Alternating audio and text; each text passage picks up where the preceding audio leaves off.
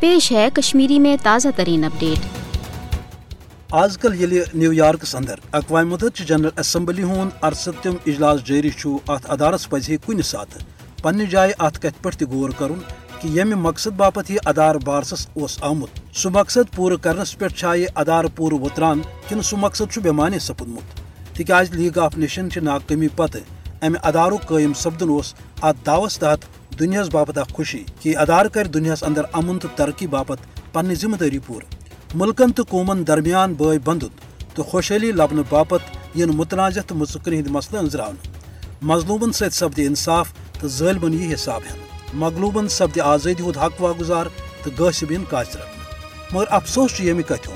کہ یہ ادار سپود نہ صرف پن دعون من ناکام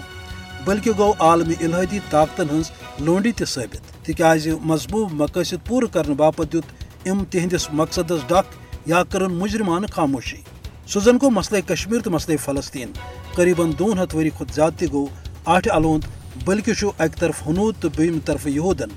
کاشرن تو فلسطین ہند پنس سرزمین اندر زند روزن کروڑ بنومت مقبوض جوم تو اندر بھارت فاشسٹ اسلام دشمن حکومت۔ ریاست مسلم تشخص تو مسلمان ہز آبادی ہند تنوسب ختم کرنے باپت وشان پالسی ورتان یل زن کوشر عوام پنہ تمہ حقہ آزادی ہند مطالبہ کران